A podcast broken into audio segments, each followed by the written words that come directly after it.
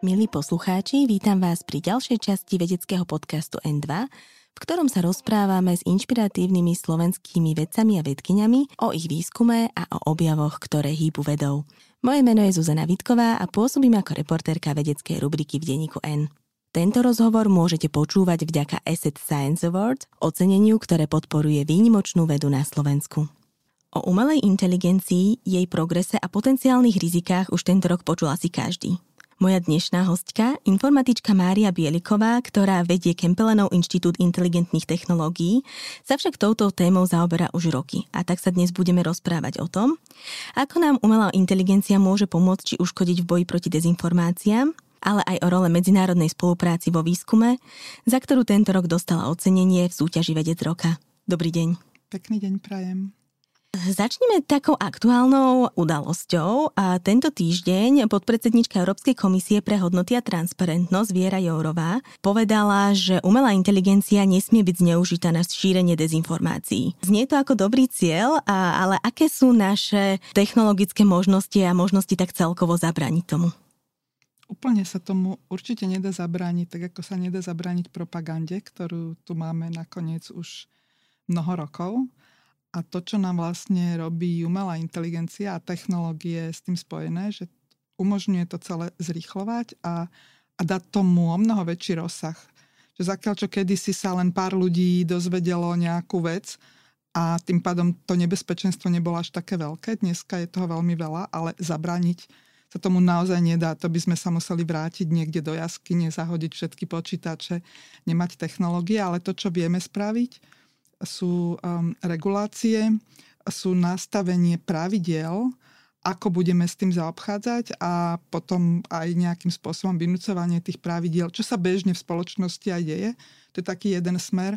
A druhá veľmi dôležitá vec, ktorá sa dá uh, s tým robiť, je viac venovať zdrojov do výskumu v tejto oblasti. A myslím tým najmä interdisciplinárny výskum, lebo ja som informatička, ale veľmi to cítim a vidím, že tu potrebujeme aby sa všetky tie odbory pospájali, aby sme lepšie rozumeli, um, čo tie technológie robia s ľuďmi, prečo im ľudia toľko veria alebo neveria, alebo ako to celé funguje. Čiže odborníkov z akých oblastí na to potrebujeme, aby sme uh, vedeli efektívne, rovnako efektívne, ako vlastne pracujú ľudia, ktorí tieto dezinformácie šíria, aby sme im vedeli byť uh, adekvátnym a možno ešte lepším súperom. Možno ja by som sa na to ani nepozerala úplne, že ideme teraz e, s niekým súperiť. My v prvom rade potrebujeme pochopiť, čo sa deje, potrebujeme pochopiť, čomu ľudia veria, prečo tomu veria, ako tomu veria a potom potrebujeme mať technológie, ktoré nám práve pomôžu aj v tomto odhalovaní, ale, ale pomôžu nám aj v tom, aby ľudia mali lepšie zručnosti a aby sme nakoniec potom vedeli aj bojovať, ale aby som ten boj nedávala ako prvý cieľ. A sú to fakticky skoro všetky spoločenské a humanitné vedy. Ono sa to nezdá, ale aj psychológovia, aj filozofovia, aj sociológovia, ale dokonca aj ekonómovia, právnici, pretože keď chceme, aby nejaká technológia bola dôveryhodná, tak ona v prvom rade musí byť v súlade s právom a práve tie regulácie navrhujú právnici. Čiže čokoľvek, akúkoľvek disciplínu si dneska spomeniete, keďže umelá inteligencia sa používa vlastne všade, tak môže mať s tým čo to dočinenia a samozrejme aj technické disciplíny. Toto vyjadrenie vlastne padlo pri príležitosti stretnutia signatárov tzv. dobrovoľného kódexu postupov Európskej únie proti šíreniu dezinformácií. A medzi signatárov tohto kódexu patria mnohí hlavní technologickí hráči ako Meta či Google, no tento rok hovorí o odstúpení od tohto kódexu Twitter. Ako to vnímate? Má to dve roviny. Jedna je taká tá výskumnícka, pretože Twitter bola doteraz najotvorenejšia platforma a veľmi veľa výskumníkov, či už z oblasti informatiky alebo aj z tých ďalších, ktoré som menovala, vlastne skúmali správanie ľudí, čo potom nakoniec aj pomáhalo aj Twitteru, aj ďalším e, sieťam, ako majú fungovať tak, aby tým ľuďom vedeli dať čo najlepšiu službu. A keď sa toto zavrie, respektíve bude sa musieť za to platiť, tak sa veľmi silno okreše výskum a o mnoho menšie možnosti budeme mať sa viac dozvedieť o tom, ako vlastne takéto siete fungujú. To je jeden aspekt.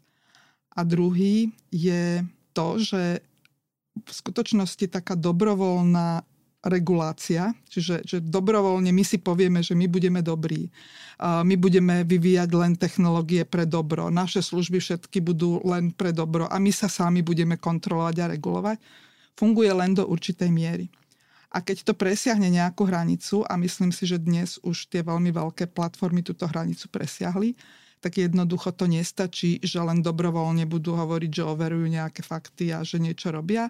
A na tomto príklade to aj vidíme, že tak ako Európska komisia nastavuje pravidlá, sú naozaj pomerne tvrdé a silné.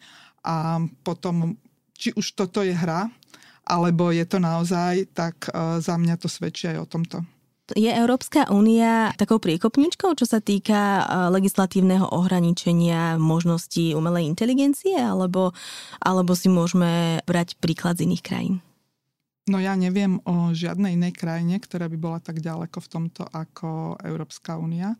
Takže určite sme, a nie je to len toto, keď si zoberieme GDPR, kde sa vlastne staráme o ochranu nášho súkromia, tak tam bola Európska únia tiež vlastne prvá a tým, že sme tu celkom silné zoskupenie krajín, aj keď teda pokrývame nie príliš veľkú časť e, sveta, tak nastáva taký bruselský efekt, e, čo znamená, že, že postupne, keď tie veci dávajú zmysel, to sú nutení aj iní hráči akceptovať, lebo chcú v Európe predávať, chcú tu fungovať a nakoniec zistia, že keď už majú nastavené tie procesy, tak sa im to neoplatí robiť inde nejakým spôsobom inak do určitej miery samozrejme je to vždy relatívne. Takže je šanca, že aj toto e, cez Európu sa dostane do sveta, ale ja osobne som presvedčená o tom, že v tejto oblasti naozaj sa potrebujeme usilovať o globálnu dohodu, nielen o dohodu na úrovni e, Európskej únie. A ako si to môžeme predstaviť, také tie pomyselné stropy pre technológie, ktoré používajú umelú inteligenciu? Tento rok sa vlastne dosť veľa hovorilo o hrozbách, ktoré môže, respektíve ktoré predstavuje jej zneužitie, čiže v akých mantineloch sa vlastne pohybujeme a venujete sa nejakým radám pre tvorbu legislatívy aj vy v Kempelenovom inštitúte? Ja by som v prvom rade chcela povedať, že, že napriek tomu, že aj väčšina rozhovorov, ktorých pôsobím, môže znieť tak, až že tá umelá inteligencia nás tu zničí, tak ja som zastanca tej optimistickej vetvy a som presvedčená, že je to veľká príležitosť a zároveň som presvedčená, že to sú veci, procesy, ktoré sa len tak jednoducho nedajú zastaviť. Práve preto, že tá povaha umelej inteligencie je a tých, týchto systémov je viac virtuálna a teda nepotrebujete na to um, nejaké veľké fabriky, aby ste mohli vyrobiť nejaký reaktor a nedá sa to nejakým spôsobom utajiť, aj keď samozrejme treba na niektoré časti napríklad aj veľké jazykové modely, ktoré teraz už každý pozná, celkom veľkú výpočtovú kapacitu. Čiže z tohto pohľadu som presvedčená, že, že by sme nemali bojovať, že by sme sa mali snažiť aj tých, ktorí si myslia, že všetky regulácie zabijú nejaké inovácie, presvedčiť, že toto nie je súťaž, to nie je súboj, že jeden vyhrá, jeden prehrá, ale je to absolútna nevyhnutnosť, čo musíme my dneska spraviť, že musíme si nejakým spôsobom zadefinovať pravidlá a s tými pravidlami musíme fungovať. Čo sú tie mantinely, v ktorých sa umelá inteligencia má pohybovať? Práve tuto je veľmi silná otázka tzv. červených čiar. A tu diskutujeme teraz nielen my v Kempelenovom inštitúte, ale, ale diskutuje sa širšie po celom svete, nakoniec aj v akte umelej inteligencii, ktorú navrhuje Európska komisia, tieto mantinely sú. Je to veľmi podobné ako aj pri iných oblastiach, napríklad v genetike sa snažíme stanoviť si, že, že kde, kde to je. Pre umelú inteligenciu napríklad v tom akte umelej inteligencii je niekoľko vecí, ktoré sú tam zakázané. A to je napríklad praktiky, ktoré využívajú slabosť um, uh, ľudí, manipulatívne techniky za účelom ich nejakého poškodenia alebo um, social scoring, čiže, čiže nejaké ohodnocovanie ľudí alebo vzdialená biometria, čiže keď niekto na diálku vás identifikuje, neviete o tom a tak ďalej a môžete, môžete takéto veci používať. Pre mňa jedna, jedna silná a veľmi dôležitá vec sú autonómne zbranie. Tie sa tuto nere, neregulujú, ale to je tiež pre mňa ako celkom dosť červená čiara. Ktorým smerom by sa podľa vás mal uberať ďalší výskum v umelej inteligencie a ktoré smery by sme mali opustiť? Ja by som asi nehovorila, že by sme mali niečo opustiť, lebo keď sa hovorí o výskume, tak každý smer sa môže zdať zaujímavý. Nakoniec aj neurónové siete, ktoré dneska prevládajú a ktoré spôsobili túto malú revolúciu, ktorú tu dneska máme, tak oni už mnoho desiatok rokov fungujú, dokonca na konci minulého storočia celkom uznávaní a, vplyvní výskumníci povedali, že táto technológia veľmi nie je perspektívna a tak sa tým mnohí prestali zaoberať a mali sme veľké šťastie, že to neboli všetci a nejakí pritom ostali a teraz tu máme to, čo tu máme a ten rozvoj je týmto spôsobený. Čiže že pri, pri výskume nikdy by som nehovorila, že čo nie. To, čo áno, tá jedna časť je prepojenie s um, inými disciplínami a, a skúmanie aj tých um, spoločenských a ľudských a aspektov tej technológie. A z pohľadu samotnej informatiky a umelej inteligencii je, je veľmi dôležité, aby sme naozaj lepšie rozumeli tej technológii. Lebo to, čo sa nám dnes stalo, je, že prax do nejakej miery predbehla vedu.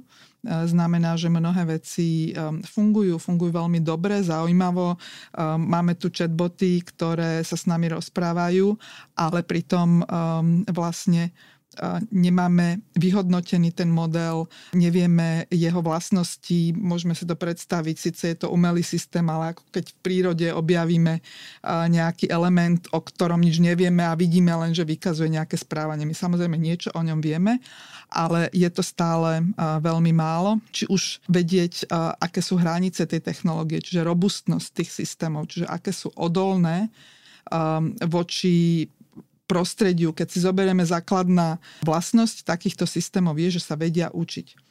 To znamená, že tie modely sú natrenované na nejakých dátach, na niečom, ale potom oni sa vedia správať aj v iných situáciách veľmi dobre a dokonca aj riešiť iné úlohy. Ale nevieme, kde sú tie hranice, ako dobre to budú robiť a akým spôsobom ich vieme vyhodnotiť ako zistiť, kedy ten model halucinuje, kedy nie. Toto je pojem, ktorý ešte pred rokom nikto nepoznal, respektíve používal v úplne inej uh, situácii a dneska sa používa, že tých, tých tém je tam veľa a väčšina z nich súvisí priamo s tou dôveryhodnosťou umelej inteligencii.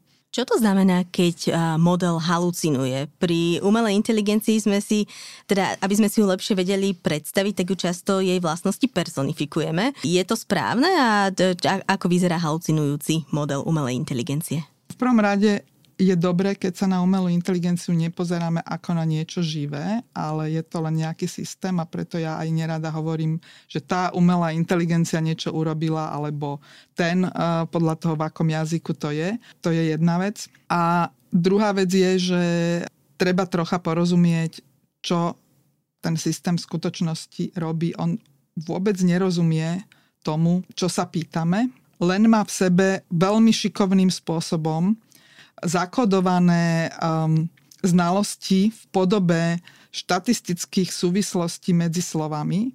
Čiže vie veľmi dobre odhadovať, že ktoré slova by mohli za ktorými nasledovať, tak aby to mohlo dávať zmysel ale keď sa čokoľvek spýtame, najmä zlyháva v takých situáciách, keď sa, keď sa pýtame takže veľmi jednoduché veci, a ktorým človek dokáže porozumieť, tak ten model len nájde v tej svojej sieti alebo, alebo v tých dátach, ktoré tam má, čo by malo nasledovať, tak nám to jednoducho povie. A keď by sme teraz zobrali iba pravdivé veci, čo tak tie modely sa učia väčšinou z dát rôznych, často z internetu a tam je všeličo. Môžete si povedať, že veď on sa to naučil z toho, čo sú hlúposti, no tak potom halucinuje, lebo si vymýšľa hlúposti. Zoberiete model, natrenujete ho na super pravdivých veciach, napríklad tu na článkoch e, z, z novín, ktoré sú dôveryhodné a on bude aj tak halucinovať. A to je presne preto, že tomu nerozumie a on len vie, že toto má za tým nasledovať, čiže si vymýšľa. Uh, on vie vám napísať vedecký článok aj so všetkými citáciami na konci a polovica z tých citácií nikdy neexistovala, hoci vyzerajú veľmi dôveryhodne. A toto sa nedá podľa môjho názoru zmeniť, lebo to je esenciálna vlastnosť toho modelu a toho spôsobu, ako sa to dá robiť. A jedna z vecí, ktorú som nepovedala predtým, že by sme mali skúmať aj iné spôsoby, akým sa dá takéto správanie dosiahnuť lebo ja som presvedčená, že cez túto technológiu, tak ako je teraz, sa nedostaneme k tým umelým inteligencia, ktoré by nám mali teraz uh, zrušiť svet. Uh. tak to je aj dobre, nie? Je to dobré, ale zároveň to nie je dobré, lebo, lebo sú dostatočne silné a málo poznáme tie vlastnosti a ľudia to vedia veľmi jednoducho zneužiť. A, a to, čo sa vlastne deje dneska, aj cez vlastne vďaka takýmto veľkým modelom, vďaka aj sociálnym sieťam, ale nie len, že sa vlastne kumuluje, monopolizujú sa niektoré, niektoré veci. Nakoniec sme hovorili už aj um, o tom Twitteri, čiže sú tu skupiny ľudí, ktorí vedia ťažiť z dát o ľuďoch a majú veľmi veľa informácií o ľuďoch a potom sú tu druhé skupiny, ktoré nemajú a na to nám stačia aj takéto dnešné modely. Čiže tá regulácia, to stanovenie si pravidiel, ja som radšej hovorila o pravidlách ako o regulácii, lebo regulácii sa ľudia väčšinou boja, že, že čo to vlastne mi idú robiť. Ale veď každá spoločnosť musí mať nejaké pravidlá a, a, a ide vlastne o dobré nastavenie tých pravidiel, aby sme vedeli fungovať v režime autority pravidiel, ktoré si stanovíme my ako spoločnosť a nie pravidel autority, ktorú nám niekto nastaví. Lebo momentálne, čo sa deje a to, čo sa deje aj na sociálnych sieťach, sú v skutočnosti pravidlá autority, lebo tá autorita si povedala, že ja budem optimalizovať čas, ktorý ľudia strávia u mňa na tej sociálnej siete a to sú pravidlá, s ktorými hráme hru a toto by sme mali troška otočiť. Vy už ste spomenuli ten pojem dôveryhodná umelá inteligencia. A čo teda musí splňať umelá inteligencia, aby sme jej mohli dôverovať? Respektíve, aby bola dôveryhodnou? Na to sú rôzne názory, každý si tam nájde eh, rôzne iné kritéria. Ja som bola súčasťou nejaký čas um, skupiny, ktorú zriadila Európska komisia práve preto, aby sme vypracovali odporúčania pre dôveryhodnú umelú inteligenciu. A tie odporúčania, ktoré vznikli, sú si myslím, že celkom dobre rešpektované a v zmysle tohto sme to vlastne rozdelili na také tri časti. Jedna vec je, že aby nejaký systém umelej inteligencie bol dôveryhodný, tak um, musí byť zákonný. To znamená, že že musí splňať tie pravidlá, ktoré v súčasnosti tá spoločnosť, v ktorej sa nachádza, sú lebo ináč by to nebolo celkom dobre. Druhá rovina je, že e, musí splňať etické normy, ktoré nemusia byť vždy úplne v súlade s tými zákonnými, čiže môže sa stať, že niečo, čo je v súlade so zákonom dobre, nie je etické, alebo naopak dokonca sa môže stať, že sú veci, ktoré sú neetické, ale ale zákonne je to úplne v poriadku. Tam sú veci okolo dôstojnosti človeka, slobody, transparentnosti a tak ďalej. A tá tretia vec je tiež veľmi dôležitá, lebo to je taká technická, technologická robustnosť. Čiže tá technológia ako taká by nemala škodiť človeku. A cez tieto tri aspekty o každom sa dá baviť, ale najviac sa asi dneska bavíme práve o tej etike, lebo tá je tak najťažšie uchopiteľná. Etika v technológiách a hlavne v umelej inteligencii je, ako ste spomenuli, veľmi diskutovanou témou. Čo sú momentálne také najdiskutovanejšie ostrovčeky? No dnes sme v zásade už prešli od fázy, keď uh, sa viac menej identifikujú tie požiadavky, tie vlastnosti, že o čom by sme sa mali rozprávať, aby sme mohli povedať, že tá technológia splňa nejaké etické požiadavky k tomu, aby sme ju vedeli vyhodnocovať. Ja sa veľmi teším, že v Kempelenovom inštitúte máme tým, ktorý sa týmto zaoberá. Považujem to za veľmi dôležité z viacerých pohľadov, lebo keď máte výskumníkov, ktorí vytvárajú algoritmy, trénujú modely, pracujú s veľa dátami, tak by vedľa seba mali mať taký nejaký hlas, ktorý jednak ich citlivuje troška. A to je proces, ktorý je dlhodobý. Na začiatku je viac úsilia, potom to už ide viac menej um, samo a sme si to mohli vyskúšať aj na našich projektoch. A zároveň aj poradí. Napríklad, poviem príklad, máme teraz v Kempelenovom inštitúte jeden projekt európsky, v rámci ktorého sa vytvára platforma, ktorá by mala pomôcť policajtom v tom, aby vedeli lepšie odhalovať nelegálne dezinformácie. To sa môže zdať ako čisto technická záležitosť, veď dobre platforma, urobíme to, pozbierame nejaké dáta, natrenujeme modely a budeme ich značkovať a budeme im ukazovať, že aké majú vlastnosti tie informácie, ale vzniká pritom veľmi veľa otázok práve takého etického charakteru, preto lebo mm, stiahujeme nejaké dáta z internetu, môžeme ich stiahovať, môžeme tam mať identitu toho človeka, môže niekto vidieť, pokiaľ ešte nie je v procese takom, že je začaté trestné stíhanie a tak ďalej. Čiže je tam veľa otázok, s ktorými práve takíto odborníci pomáhajú, či už z oblasti psychológie, filozofie, práva. Ono sa to veľmi nejako prepája. Druhá vec, ktorú robíme aj v Kinite a ktorej sa venuje aj um, ten akt o umelej inteligencii, je práve vyhodnocovanie takej etickej spôsobilosti výrobkov alebo produktov, ktoré máme rizik, ktoré tam z tohto pohľadu vychádzajú. Toto napríklad v Kempelenovom inštitúte robíme aj pre firmy. Tam je veľmi dôležitá vec, že títo ľudia, ktorí skúmajú etiku, tak oni sú viac menej takí facilitátori, ale v skutočnosti tí, ktorí to vyvíjajú, tí, ktorí to predávajú, tí, ktorí sú zodpovední za tie produkty, tak to sú tí, ktorí potrebujú do tých svojich výrobkov vložiť tú dôveryhodnosť. A tu je také veľké pomilenie mnohých, najmä inžinierov, aj keď sa to dosť vylepšuje, že technológie sú neutrálne. Že veď ja môžem, ja si tu vyvíjam, ja si programujem a je to neutrálne. Môj názor je, že nie je to neutrálne, nič nie je neutrálne, lebo čokoľvek sa dá použiť rôznym spôsobom. To, že je niečo na všeobecné použitie, neznamená, že to je neutrálne a my potrebujeme od začiatku vlastne by design tým, e, cez ten návrh tam toto vkladať a nie až na konci sa potom zamýšľať. A, a práve takýmto veciam sa etici na celom svete a v Európe špeciálne venujú. Čiže snažíte sa už do toho samotného produktu zakódovať e, odpovede na tie etické otázky a nespoliehate sa iba na užívateľa, že ten produkt použije správne. No určite, pretože ten produkt, a najmä keď sa bavíme o niečom, čo v sebe zahrňa umelú inteligenciu, tak z definície musí pracovať napríklad s nejakými dátami, čiže už tam vzniká veľa etických otázok, ako s nimi pracujeme. Teraz, ako sa to dotýka tých rôznych skupín, ktoré s tým produktom môžu pracovať, či, či je to férové, či to niekoho neznevýhodní.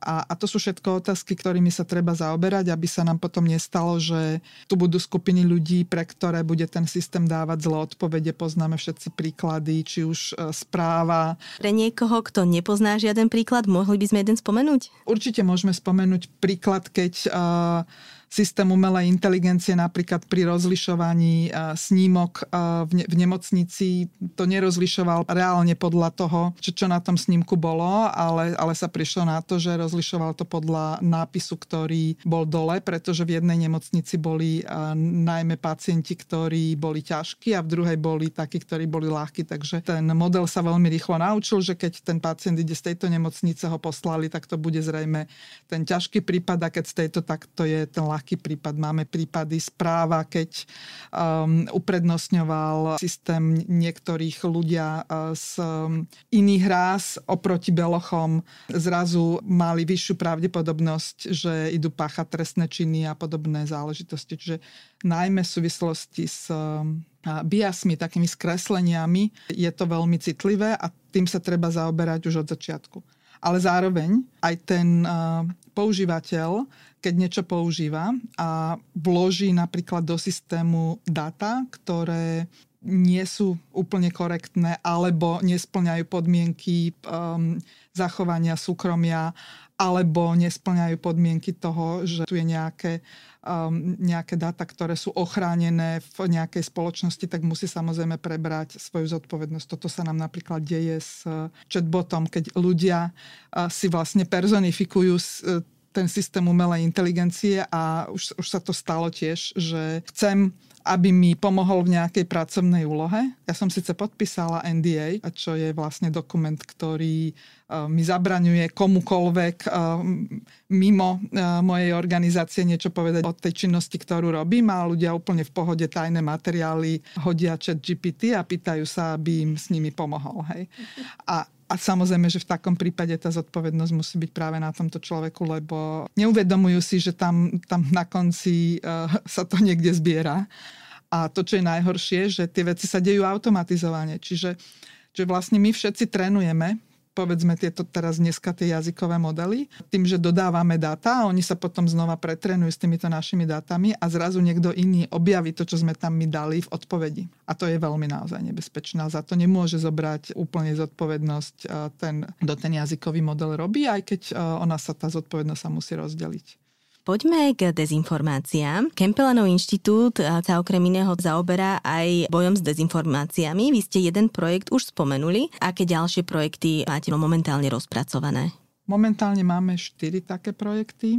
Každý je troška iného typu. Asi taký najvýraznejší projekt, ktorý riešime, je projekt eh, CEDMO, čo je stredoeurópsky mediálny hub v rámci Európskej iniciatívy, kde je hlavnou témou pomôcť pri overovaní informácií, tzv. fact-checking.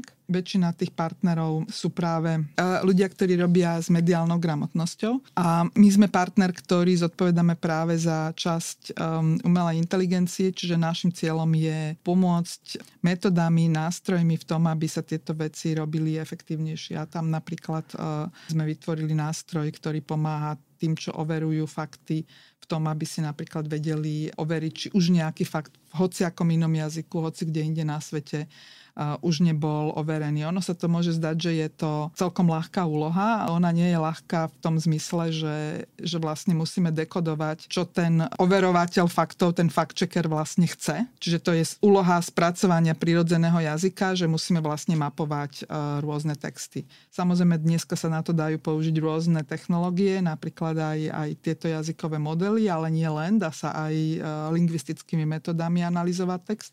Takže je tam veľa zaujímavých aj výskumných víziev z pohľadu spracovania prirodzeného jazyka, ale my sa snažíme od tých výskumných víziev ísť aj ku konkrétnym nástrojom, čiže už dneska aj existuje nástroj, ktorý aj fact-checkeri viacerí v eh, Európe používajú. Aj ten jeden náš slovenský jediný, ktorého tu máme, eh, lebo, lebo toto nie je celkom eh, silná vec na Slovensku, napriek tomu, že sme veľmi náchylný k eh, dezinformáciám, aj, aj máme najhoršie skoro v Európe výsledky v tomto, tak tu máme len jedného oficiálneho fact-checkera, čiže človeka, ktorý sa živí tým, že by tieto fakty overoval, nie že to robí len tak ako novinár alebo, alebo niekto takýto. Ďalšie projekty sú zamerané na také čiastkové úlohy v rámci spoznania lepšie charakteru tých uh, informácií, že môžete si to predstaviť tak, že sa snažíme identifikovať nejaké narratívy v texte, ktoré by mohli byť dezinformačné alebo toxické alebo nejaké takéto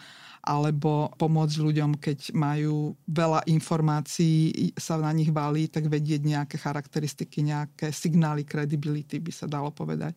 Určite sa nesnažíme o to, aby sme teraz vedeli vyhlásiť, že toto je pravda, alebo toto nie je pravda, lebo to podľa mňa ani technologicky nie je možné, ale veľa vecí o tých informáciách zistiť vieme. Uh-huh.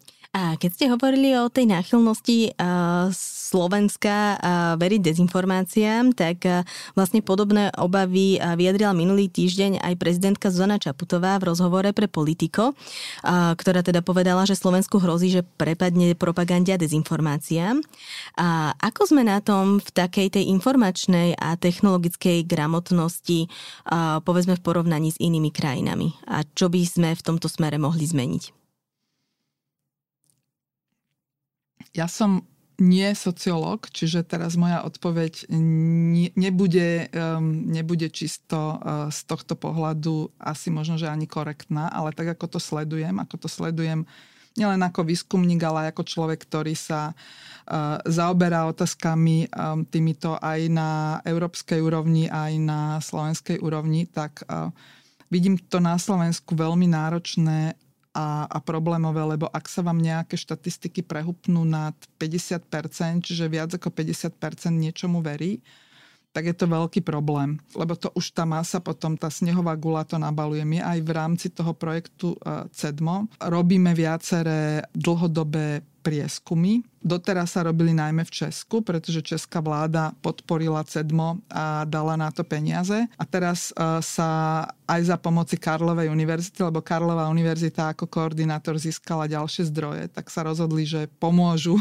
Slovensku a, a teda robia viaceré prieskumy. Um, zrovna minulý týždeň bol prvý a krásne to vidíme, že sa porovnáva Česko a Slovensko, tak aký je tam akože pomerne významný rozdiel 10 a viac percent napríklad už len v tom, ako ľudia veria demokracii. A toto je veľmi nebezpečné, lebo v každej krajine je nejaké percento ľudí, ktorí mm, sú viac radikalizovaní alebo majú rôzne názory, ale ako náhle to preskočí za nejakú hodnotu, tak je to problém. Slovensko veľmi silno funguje na Facebooku, na týchto sociálnych sieťach, kde politici zistili možno, že už 4-5 rokov dozadu, e, že vlastne je to veľmi dobrý nástroj. Všetci ostatní sme to nejako akceptovali, čiže čítame tie ich správy, ako keby to boli e, pomaly tlačové konferencie a verejné vyhlásenia a z tohto nakoniec my to aj vidíme, tie štatistiky sú že absolútne dramaticky zlé, lebo, lebo to šírenie práve tým algoritmom, ktorý núti ľudí, aby tam čo najviac boli, čiže im ponúka emotívne veci, čiže ich uzatvára do takých bublín dezinformačných a preto dezinformačných, lebo a to sme tiež v jednom výskume v Kempelenovom inštitúte ukázali, že keď raz lajknete niečo, čo nie je pravda alebo je nejako emotívne zafarbené, tak vzhľadom na to, to, že tie dezinformácie majú nejaký charakter, tak zrazu sa vám tam návali ich strašne veľké množstvo. No a Slovensko je, je špeciálne náchylné na takéto veci aj preto, že vidíme, že veľká časť politickej scény to vlastne podporuje. Pre boj s dezinformáciami je dôležité aj to, aby sme poznali, ako tieto algoritmy fungujú a, a ako sa nás vlastne snažia zaujať. Je v zahraničí bežnou súčasťou vzdelávania taká tá vzdelávanie v rámci technologickej gramotnosti, že tu je sociálna sieť a, a takto funguje, takto fungujú tie bubliny a tak ďalej, aby sa tým vlastne ľudia oboznamovali už od malička? Nemám znalosť o tom, že ako presne funguje vzdelávanie. Obávam sa, že ani vo svete, ani v Európe celkovo to nie je priamo zaradené do nejakých učebných osnov alebo do niečoho. To, že um, šikovní učitelia o tomto hovoria študentom, tak uh, o tom nepochybujem, ale ne, nemyslím si, že práve tento fenomén, ktorý nie je až taký uh, starý, sa už dokázal uh, nejakým spôsobom formalizovať. Kampane na, na mediálnu gramotnosť sa robia a zavádza sa to aj do škôl. Ja si myslím, že je tam problém v tom, že na tu o mnoho väčšiu úlohu podľa mňa má rodina a ono to musí ísť cez celú spoločnosť. Že to nejde len, že teraz do školy dáme nejaký predmet, lebo všade vlastne máme tých ľudí a tá spoločnosť to nejakým spôsobom musí akceptovať. Čiže tak ako naša spoločnosť na Slovensku ľudia uh, zaradili v rebríčku hodnot um, vzdelanie ďaleko za 20. Um, priečku, tak um, takisto sa to týka aj, aj tohto. Čiže čo je cesta von z tohto z takisto začarovaného algoritmu? Akože musíme ísť z dvoch strán. Jedna sú tie samotné sociálne siete. Pretože keď my teraz len vysvetľujeme ľuďom, že toto nejako funguje a ono vás to vlastne manipuluje a vás to ovplyvňuje a robte s tým niečo, tak to je ako keby sme tu mali len lekárov, ktorí budú len riešiť príznaky. Čiže my musíme samozrejme aj riešiť tie príznaky, že keď niekoho niečo bolí, OK, dáme mu tabletku, tak keď sa niekto zanoril do nejakej dezinformačnej bubliny, tak mu pomôžeme, ako z nej vylezie von.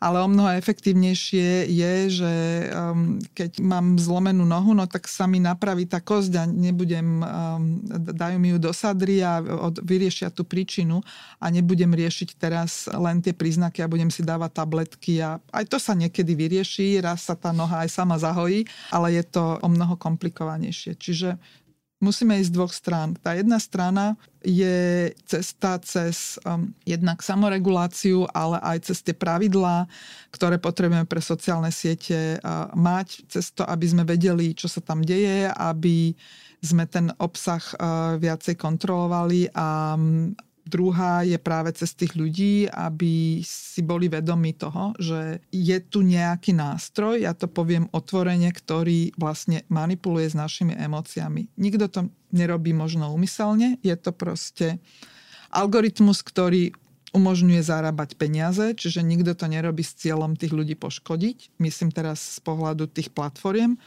Možno, že to robia niektorí aj s cieľom poškodiť, pretože je tam ešte ten element, že jednak tá sociálna sieť nejako funguje a potom sú tam tí, ktorí tie informácie do nej dávajú, produkujú a tí, ktorí ich konzumujú. A tí, ktorí ich produkujú, nie všetci majú uh, dobré úmysly, čiže my musíme vlastne pôsobiť uh, na všetkých uh, frontoch a musíme získať kritickú masu. Kritická masa je aspoň 20% by sa nás tu malo nájsť, ktorí budeme aktívne pôsobiť. Čiže mať tu čestných, angažovaných, podnikavých ľudí, ja si myslím, že toto je cesta, to je aj dôvod, prečo som založila Kempelenový inštitút, aby sme tomuto pomohli, prečo som robila celý život na univerzite, lebo, lebo vzdelanie nakoniec je to, ktoré nám k tomuto pomôže. To sa inak podľa mňa nedá spraviť a je to beh na dlhé tráte. Ako som vlastne spomínala úplne na začiatku, a širokú verejnosť za posledný rok prekvapila taká tá rýchlosť, ako sa umelá inteligencia a najmä spomínané jazykové modely učia a zlepšujú. Prekvapila tá rýchlosť vývoja aj vás, alebo sme si iba my lajci nevšímali, ako sa pomaly zlepšuje, zlepšuje a je schopná toho, čo je schopná dnes? Prekvapila neprekvapila, lebo tie veci fungujú už dlhšie, aj keď nie je to nejako veľmi dlho. Konkrétne tie technológie, cez ktoré boli vytvorení súčasné jazykové modely, sú staré asi od roku 2017 zhruba, čiže to je nejakých 5 rokov, 6 rokov plus um, hlboké učenie si, si k tomuto pridajme ešte ďalších 7 rokov, čiže my sme vystavení tomu už 10 plus rokov, že vidíme tie pokroky, také tie úplne prvé pokroky, ktoré si možno niektorí ani až tak neuvedomili, boli, že 30-40 ehm, rokov sa tu vedci snažili rozpoznávať obrázky rôznymi technológiami a potom boom v priebehu pár mesiacov vlastne všetko bolo prekonané a, a, a bolo, tu, bolo tu niečo takéto. Čiže z tohto pohľadu sme na to boli pripravení, z druhého pohľadu a ja sama som bola prekvapená vlastne tou rýchlosťou, že to prišlo takto rýchlo a, a, a nakoniec aj tým rozsahom. Že to, to, to veľkosťou toho, ako sa do toho ľudia zapojili, ako dokázali uh, v OpenAI okolo toho jazykového modelu urobiť celý ten systém, lebo to nie je len ten jazykový model, ten je len jednou dokonca by som povedala niekedy, že dokonca až menšou, aj keď veľmi dôležitou časťou, takým tým srdcom, ktorý to generuje, ale, ale sú tam aj ďalšie uh, komponenty a to teda prekvapilo určite aj mňa. Súvislosti s tým obrovským rozmachom sa vyskytla vlastne otázka, ktoré povolania umelá inteligencia nahradí, ako, ako si upraviť ten skill set, aby sme vlastne vedeli spolupracovať s ňou a, a neprišli o prácu. Čiže aké schopnosti by ste nám odporúčili získavať, aby sme v budúcnosti dokázali použiť umelú inteligenciu ako efektívny nástroj práce, alebo aby sme mali vôbec čo robiť? Asi to nie je len o umelej inteligencii, ja si myslím, že to je celkovo o technológiách, ktoré tu sú, že dnes svet sa menil stále, ale teraz sa mení veľmi rýchlo. By som povedala, že až exponenciálne a, a práve tá rýchlosť zmeny, na ktorú sme my ľudia neboli vôbec um, vytvorení, akože tá evolúcia ide veľmi dlho a, a my sme teraz priebehu 10 plus rokov vlastne urobili skok, ktorý predtým trval 200 rokov, čiže viete si predstaviť, že koľko generácií tam bolo a nie sme na toto uspôsobení, čiže podľa mňa aj budeme musieť trošička spomaliť, ale to, čo je najdôležitejšie, ako teraz nemyslím spomalenie v tom, že menej vyvíjať a menej robiť veci, ale, ale spomaliť tak akože vo všeobecnosti, že, že jednotlivci budú musieť viac vedieť akceptovať zmenu a možno, že, možno, že aj viacej um, vedieť pracovať s informáciami, namiesto toho učiť sa tie informácie. O tomto sa hovorí už dlho. Tie technológie nám k tomu pomôžu, ale ešte viacej dnes bude platiť vedieť sa dobre pýtať a vedieť si vyhodnotiť, že odpoveď, ktorú som dostal, či mi bude užitočná, či bude dobrá alebo nebude dobrá. Ja hovorím, že by sme mali sa viac učiť matematiky a ten dôvod vám aj poviem, že prečo. Lebo ten svet, do ktorého sa dostávame, je, že my potrebujeme mať čo najviac ľudí, ktorí vedia rozmýšľať na vyšších úrovniach abstrakcie. Čiže vedieť pracovať s nejakými symbolmi a, a vedieť potom lepšie si odvodzovať veci v akejkoľvek oblasti. To nie je len o technike a o matematike, lebo, lebo my pracujeme so symbolmi, čiže neriešime, že úplne konkrétne veci, tu mám šálku, tu mám, tu mám niečo, ale bavím sa o tom, že, že ako pracujem s konceptami celkovými možno toto, aj toto znie abstraktne, ale preto práve treba robiť s tou matematikou, lebo ona nás učí nejakým spôsobom rozmýšľať. Čiže matematika, komunikácia. To budú že dve absolútne základné veci. A komunikácia znamená komunikácia s človekom, čo pozná človeka, a komunikácia so strojom. Čiže aj tá informatika by sa mala zmeniť na to, že by sme sa mali viac učiť komunikovať so strojmi a učiť sa to, čo potrebujeme na to, aby sme vedeli dobre komunikovať so strojmi. A to bude, že absolútny základ. Samozrejme, vždy budeme potrebovať aj inžinierov, ktorí nakoniec niečo budú vymýšľať, ale to možno, že tiež budú robiť stroje, veď čo GPT nám dneska už aj programuje, aj keď nie boh vie ako. Takže z toho mi vychádza, že ľudia na strednej škole alebo vysokej škole by mali dávať pozor najmä pri učení sa výrokovej logiky. Je to tak? To nie je len logika, ale určite tá logika e, je tam veľmi dôležitá. My napríklad v Kempelenovom inštitúte, keď sa nám niekto hlási na doktoránske štúdium, tak okrem iného dostane taký test 15-minútový z logiky, kde sú príklady tak zo štvrtej triedy základnej školy na čas. A ukazuje sa, že aj toto je veľmi dôležité, že aby, aby toto ľudia vedeli, lebo to má potom vplyv na, na tie iné zručnosti, ktoré tí ľudia potom majú. To bola jediná časť matematiky, ktorá mi ako tak išla, takže nie som úplne stratená. Ono je to tak, že človek tieto schopnosti, aj schopnosti abstrakcie a abstraktného rozmýšľania môže bez problémov získať aj fungovaním prácou. Len je ten proces potom pre väčšinu ľudí o mnoho pomalší. Čiže to nie je tak, že niekto, kto sa neučil matematiku teraz um, nemôže byť dobrý. Hej? Uh, môže, ale vo väčšine prípadov neplatí to vždy u všetkých mu to bude trvať o dosť dlhšie. Keď sa troška vytrenuje, to je ako keď ja idem behať, tak ja niečo zabehnem. No keby som trénovala, zabehnem lepšie. Čiže keď sa niekto bude trénovať v tom abstraktnom rozmýšľaní, tak potom niektoré veci mu pôjdu lepšie a bude vedieť lepšie riešiť zložité úlohy. Vy ste v máji získali ocenenie súťaži eh, Vedec roka v kategórii Osobnosť medzinárodnej spolupráce. Kinit patrí medzi troch najúspešnejších slovenských eh, žiadateľov v programe Horizont Európa a za rok 2022 získal najlepšie financovanie na jedného výskumníka. Dá sa vôbec v informačných technológiách robiť úspešný výskum bez medzinárodných spoluprác, alebo je to podmienkou v tom, keď chce byť človek eh, v tejto oblasti úspešný?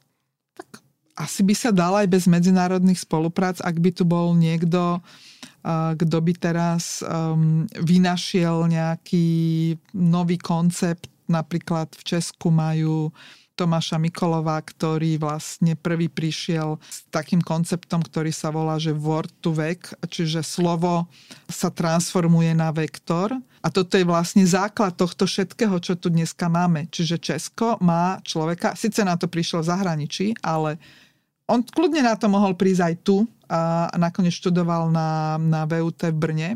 Ale pravdepodobnosť, že sa tak stane, sa veľmi silno blíži k nule, čiže ani by som sa o to nepokúšala. Práve výskumníci zo Slovenska, ako aj a, asi typujem aj z iných krajín, často chodia nabrať skúsenosti do veľkých medzinárodných tímov v zahraničí. Darí sa nám takéto medzinárodné týmy budovať aj na Slovensku, teda pritiahnuť ľudí zo zahraničia, aby prišli zbierať skúsenosti sem? Je to veľmi ťažká úloha Aj my sa o to v Kempelenovom inštitúte veľmi snažíme a už máme prvých zamestnancov, ktorí sa aj relokovali na, na Slovensko. Nedarí sa nám to na Slovensku tak, ako by sme chceli, ale na druhej strane treba povedať, že toto je úsilie, ktoré sa prejaví až o celkom dosť veľa rokov a nezávisí to len od toho jedného týmu, ale vy potrebujete mať aj infraštruktúru na to vybudovanú. Človek, keď príde zo zahraničia k nám, tak um, musí aj získať povolenie na prácu napríklad. Um, možno, že dať nejaké dieťa do škôlky, čiže v tomto máme čo robiť, ale, ale môžem povedať, že za posledných 5-10 rokov sa naozaj veľa vecí veľmi zmenilo. Keď sa pozriete na Slovenskú akadémiu vied, tak dneska tam je, neviem presné číslo, ale určite je to viac ako 20% zahraničných doktorandov a aj na mnohých univerzitách e, sú týmy, ktoré sú celkom dosť medzinárodné, len to potrebuje podľa mňa viac také systematické uchopenie, lebo to potrebujem vyškalovať do o dosť väčších rozmerov. A vrátim sa ešte na chvíľu k tomu oceneniu Vedec roka. On e, každoročne čelí kritike kvôli názvu, ktorý nezahrania vedkine, vedkine a aj kvôli tomu, že v rámci 26 ročníkov nevyhrala hlavné ocenenie ani raz žena, teda okrem tých troch ročníkov, kde bola zaradená samostatná kategória vedkynia roka. Čo si o tom myslíte? Ťažko sa to hodnotí, keď nemám podrobnosti, lebo teraz uh, strieľam, ale možno sa tam žiadna žena ani neprihlásila, takže ten problém môže byť ešte aj niekde inde. Štatisticky to už vyzerá tak, že nie je celkom dobré, keď žiadna žena tam nie je, ale reálne asi treba dôverovať tomu, ako boli vyberaní a že boli vyberaní tí, ktorí tam boli na základe dobrých kritérií. Totiž môže to byť veľmi nebezpečné podľa mňa, keď uh, sa začneme veľmi snažiť o to, aby, aby sme mali občas zastúpené aj ženy a teraz už sme dva roky nemali muža, tak dáme muža, nemali sme ženu, dáme, dáme ženu. Čiže skôr by som sa ja pozerala na to, že, že aké boli tie kritéria, ako tá komisia rozhodovala, kto v nej je a či tým ľuďom verím ako na to, že aký je ten výsledok. A druhej strany viac by som, sa povz, viac by som povzbudzovala ženy, aby sa prihlasili alebo aby boli nominované, lebo to sa není, že sa tam niekto prihlási. Lebo si myslím, že tu máme veľmi veľa žien, o ktorých nikto skoro ani nevie a oni mnohokrát ani nechcú. Nakoniec viem aj, ako som ja mala reakciu, keď uh, som dostala od uh, z veľvyslanectva slovenského v USA, ktorí ma nominovali, že aby som um, im dodala nejaké podklady, tak moja prvá reakcia bola, že asi to, to nemá zmysel. Hej. Čiže ja si myslím, že, že, že viac by sme mali možno, že konať, podporovať uh, tie ženy, všimať si, že ako, ako fungujú a potom oni sa aj do takýchto súťaží dostanú. Neverím, že, že takéto niečo bolo umyselné, že by to niekto spravil preto, lebo tam Ehm, muži si hodnotia a dávajú si tam len eh, svojich mužov. Toto je taká hypotetická otázka, ale uh, tiež sa s tým stretávam často, že ženy majú tendenciu podceňovať svoju prácu alebo označovať svoje úspechy ako náhodu, alebo že to sa mi pošťastilo. Uh, máte to tak aj vy a ako proti tomu efektívne bojovať? Ja som asi mala to šťastie, že sa mi podarilo to, ak sa to dá vôbec tak nazvať, že dostať sa k úspechom, lebo ja neviem reálne, že čo to vlastne uh, úspech je. tak vidíte, aj vy to označujete ako šťastie. nie, nie, nie, nie. Nie, nie, akože mala som to šťastie, že som to nemusela riešiť že som robila robotu, podľa mňa dobrú robotu, mala som okolo seba síce väčšinou mužov, to treba povedať, ktorí ma podporovali, či už to bol doma manžel, alebo to boli synovia, alebo to bol, boli v práci kolegovia keď ma môj školiteľ, profesor Návrat mi povedal, že počúvaj, veď ty by si už mohla byť docentka. Hovorím, no dobre, tak keď to teda treba, tak budem docentka. A, čiže neriešila som to a, a robila som poctivo svoju prácu a tie, tie výsledky prišli, čiže som nerobila tie veci preto, že chcem dosiahnuť nejaký úspech. A a možno že, možno, že to je aj tak dobre, lebo tú hru, v ktorej vlastne všetci sme, keď sa narodíme, tak sa staneme súčasťou nejakej hry, tak nehráme asi preto, že teraz chcem niekoho poraziť alebo teraz chcem mať uh, úspech uh, v niečom. To, čo možno, že je dôležité, že aby keď človek sa dostane na nejakú úroveň, myslím teraz seniority, že, že už mám kolegov, ktorých môžem viesť, možno môžem im nejako pomôcť, aby sa každý z nás, tých starších, keď to takto môžem povedať, snažil, aby tí mladší kolegovia sa dostali čo najďalej. A, a keď vidí, že tie ženy možno, že majú väčšie problémy, lebo, lebo to nie je také jednoduché niekedy to zladiť s materstvom a so všetkým ostatným, tak im jednoducho pomôcť, že, že ja si stále myslím, že je, je, je dôležité tým ženám pomáhať, ale nie tým, že budeme o tom hovoriť, ale tým, že im budeme naozaj pomáhať a keď treba aj finančne, tak im pomôžeme, dajme uh, kľudne ženám, ktoré majú odvahu si založiť svoje týmy. V tomto smere som vždycky za to, že, že pozitívne ich diskriminujme, ale pri tých úspechoch by som to vôbec neriešila. Oni potom prídu. Informačné technológie sú odborom, ktorý bol dlho vnímaný a práve ako mužský. A pamätám sa, že moji kamaráti, keď išli študovať informatiku, sa stiažovali, že nemajú v ročníku takmer žiadne spolužiačky. Mení sa to? Je dnes informatika pre mladé ženy príťažlivejšia, ako bola povedzme pred 10-15 rokmi? Určite sa to zmenilo postupne, to je tiež vec, ktorá sa nedá urobiť rýchlo. Eh, ja len viem napríklad aj na fakulte informatiky, informačných technológií STU eh, z nejakých 6% sa to dostalo na 14-15%, eh, možno, že teraz je tam dievčat ešte viac aj vďaka rôznym aktivitám, ako je IT v IT ale aj sú iné aktivity, napríklad Minitech MBA, ktoré pracujú už e, so ženami, ktoré sú um, už zamestnané, aby lepšie rozumeli informatike. Čiže ja si myslím, že dnes sa informatika už dostala do vlastne všetkých oblastí nášho života, čiže každý do nejakej miery s ňou prichádza do styku. A samozrejme, že nechcem to teraz degradovať v tom zmysle, že tak keď e, viem manipulovať s, vypi- s vypínačom, hej, viem zapnúť, vypnúť svetlo, tak som automaticky elektrikár. Keď sa viem s vami nejako porozprávať, tak som automaticky psycholog, tak keď mám počítač, tak som automaticky informatik. Ale aj tie metódy a techniky, ktoré sa používajú, sa posúvajú na tej úrovni abstrakcií vyššie, čiže tak ako sa pred 20 rokmi programovalo v jazykoch, ktoré boli naozaj že pomerne komplikované a nízkej úrovni, tak dneska už sa pomerne jednoduchšie niekto, kto teda sa znova vrátim k tej matematike, vie abstraktne rozmýšľať a, a má takéto znalosti, tak vie pomerne lepšie si aj tieto informatické úlohy spraviť. Zároveň v tejto oblasti máme aj veci ako navrhovanie rozhraní, získavanie požiadaviek, Čiže aj tým rozšírením tej disciplíny sa to určite rozšírilo. Určite to nie je 50 na 50, podľa mňa to ani nikdy nebude.